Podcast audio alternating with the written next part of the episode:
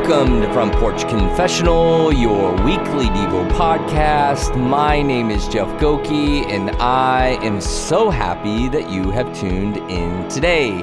Welcome to episode 326, and welcome back to my front porch here in chilly Phoenix, Arizona. It's a little chilly tonight. I am wrapped up in a blanket. My fireplace is kind of not working right now because we got it covered up because it rained and things like that. So anyway, so I'm covered up in a blanket. I wish you could see me out here. It's awesome. It's like all this podcast gear and then like me wrapped up in a Sherpa blanket. It's awesome. And I got like a hoodie on. I got my hat. Yeah, I'm looking awesome. Anyway, hope you are doing good wherever you are, whatever time of day it is, whenever it is. Hope you are doing really, really great. So I was supposed to have a hunt. I'm going on a javelina hunt. It's my first hunt here in Arizona. This has been something, since leaving California, one of the things that I probably grieved the most outside of friendships and things like that is surfing. I mean, I would surf. If you've listened to this podcast for any amount of time, you will know how important surfing is to me. And being here in Arizona, we don't have a lot of ocean around here. So just trying to find something to do that would replace it. And, hiking didn't really do it. And walking, I always walk, but it just isn't the same as surfing. And so I started hunting, and that has been very life-giving. Just kind of out in the middle of the woods, exploring. On Monday, which was a few days ago, a buddy of mine, we went out into the woods to kind of scope out this area where we're going to camp and hunt. So anyway, I'm like all excited. I put in for the tag 5 months ago. Finally, the hunt's here.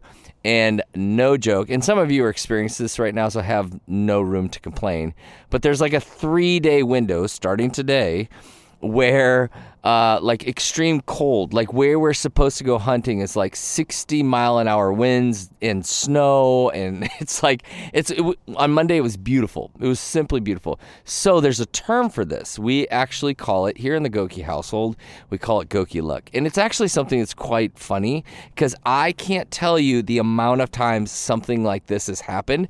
And so it's just become one of those things that I just kind of laugh at. I'm like, well, I guess there's a reason for all of that. Like, for instance, last weekend, which was an awesome weekend for me and my son Ben, we went away and had a man weekend. I think I told you about it, and I was so excited. We had a great time, except that there was a massive travel ban in Mexico, which is where we were going to be, and we had to cancel our plans to Mexico, and we ended up going to Pine Top. It was really, really cool. But like snow up to, we were planning on being on this condo that we had gotten was on the ocean. Friends of ours gave it to us. And so I was going to be on the ocean, sitting on the beach, but instead was in the snow in a cabin, which was wonderful. But it's just kind of a funny joke, like it's a Goki luck thing. So I don't know where you fall on that. Maybe you're all about, you've got rabbit foots and 4-leaf clovers, but that's not my game.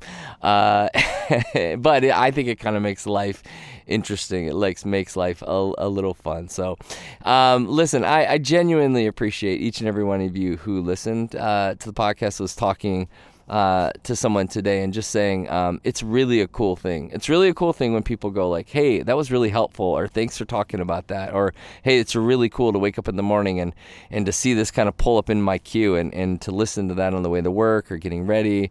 And so I just appreciate that y'all tune in. And then there's many of you who give to this podcast on our website, frontporchconfessional.com. There's a little link that says partner. A lot of you have done that, and there's links to the Patreon page, which is kind of a monthly give. Thank you for all of you who do that. And then some of you have been giving one time. And I just want to say thank you. Really, really appreciate that. This passage is very near to me, and it's Matthew 9:36. And it says this: when he saw the crowds, he had compassion for them because they were harassed and helpless, like sheep without a shepherd. Matthew 9:36, I'll read it again. When he saw the crowds, he had compassion for them because they were harassed and helpless, like sheep without a shepherd. I think my freshman year of college, went to Guatemala, and the Guatemalan people are amazing people. It's a beautiful place. The city is very interesting, very busy. But one day we went out to a landfill. And out in that landfill, it was like this, in my mind's eye, I can see this. And we're standing on kind of like a cliff, like looking down into this landfill. And there are homes that people have built in this landfill. And there are kids that are running out and grabbing pieces of trash and garbage, and then they're eating things. And I remember as like a 20-year-old guy going, it just broke my heart. I could not believe that existed. And I've traveled around the world, and I've seen really difficult things, but this was one of those moments in my life where I felt just deep compassion for these people. And we ended up going down into the landfill and spending time with these families and these kids that were dirty, but they were so kind and they were so gracious, and they welcomed us into their homes in the landfill. And I just remember my mind being shaken to its core, and the compassion I felt like, this is an injustice, this is wrong, this is not right. And then I get to go back on an airplane, and I get to live in my comfy home at the time in Ohio. This is not right. This is the scene in which we find Jesus in. Jesus is standing, he's doing ministry, and he's going from village to village, and he's like standing on this cliff, or standing on this hill, and he's like looking over the crowds. And I want you to just see yourself with him. And he's like seeing people who just want his help. They just want him to care. And he just is overwhelmed by the need that he sees. And it says that he has compassion on them. He has compassion. This word in the Greek is just a beautiful word.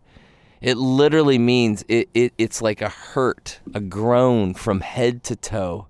This isn't like, oh, that's so sad. That's so sad. No. This is like gut-wrenching, like absolutely gut-wrenching, looking at the injustice and feeling it. Literally, the idea is it touches you from the top of your head to the bottom of your toes. And I wonder if you've been in a situation like that. Well, there's been something that you've experienced or seen that's so horrendous, so wrong, that you just have such a deep compassion. You sense the loss, you feel it. And Jesus, it's interesting here, Jesus is feeling there's so much compassion he's feeling. And then he kind of like looks around to the disciples, right? And he's going, and he's like looking around, and it's almost like he's like, do you see this? It actually, it goes on further, and it says they were helpless, and they're harassed, and they were like sheep without a shepherd. Like, just think of the imagery. And we have this documented because Jesus was like seeing this, experiences, and eventually is explaining this to his disciples. Do you see this? Do you see this need, this hurt, this pain? Who's helping them? Who's caring for them?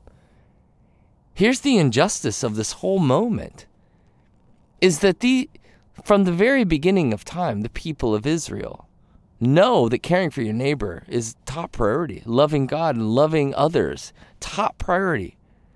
A part of the Torah is just caring for your neighbor.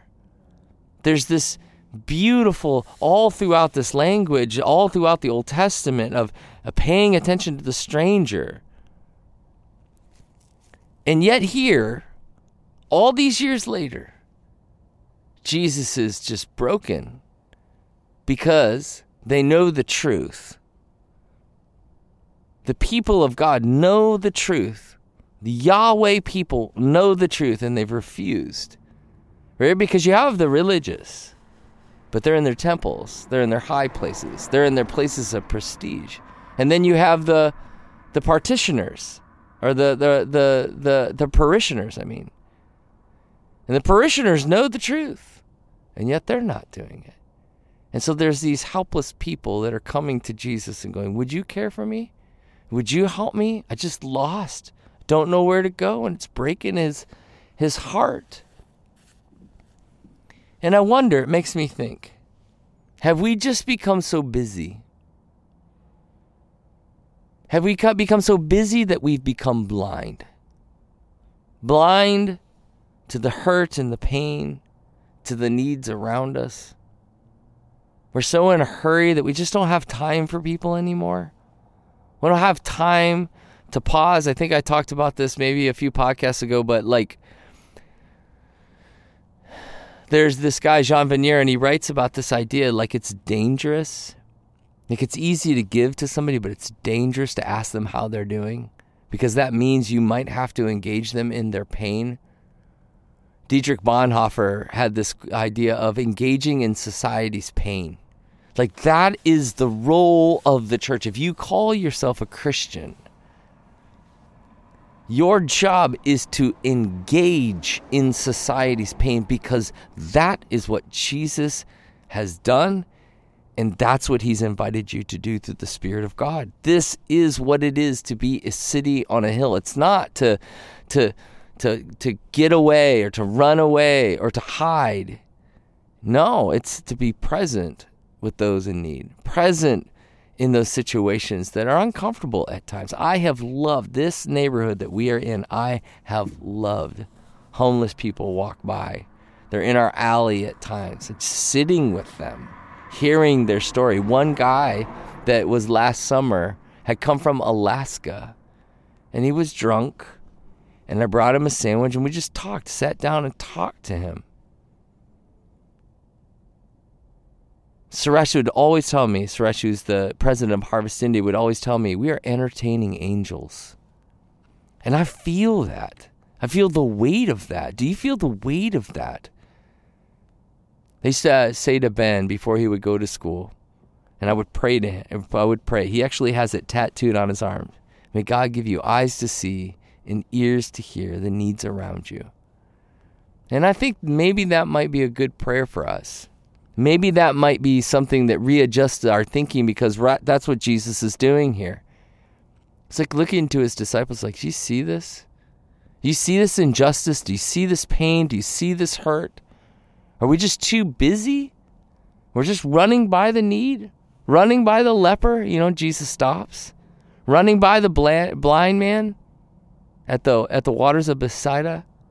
Like, are we just running past people? Are we stopping, pausing, caring, being? We are a people of hurry. People of hurry. Jesus paused, and he saw the need. And when he allowed himself to see it, right? Not that this was hard for him, but when we allow ourselves to see it, it will break our hearts like it broke his. That's the idea of hands and feet. That's what it means to engage in the way that Jesus is engaging, is allow yourself not to just go, oh, that's so sad, but to allow it to affect you, deeply affect you. And maybe through that process, it pushes you to do something about it. I cannot sit back anymore and just observe. Now that I have seen, I am now responsible to do that. And that is what Jesus models for us, because he not only saw the needs of these people, but he saw the needs of humanity, past, present, and future. And when he dies on the cross, it's his compassion. Father, forgive them. They know not what they do. It's his compassion. It's kindness that leads us to repentance. It's his kindness. Which means this, is that compassion is so much more than caring. Compassion is costly. It's going to cost you something. So the question is simply this: what is preventing you from seeing the needs around you? Father God, we thank you for seeing us and sending your son, Jesus, to rescue us. Would you teach us? Would you break us so that we can see what you see and take care of things the way that you have taken care of it. Help us, guide us, lead us, teach us to be brave, teach us to be present, teach us to care. So, take a breath, reflect, and believe that the God of the universe is near to you in your own heartbeat. Till next time, cheers.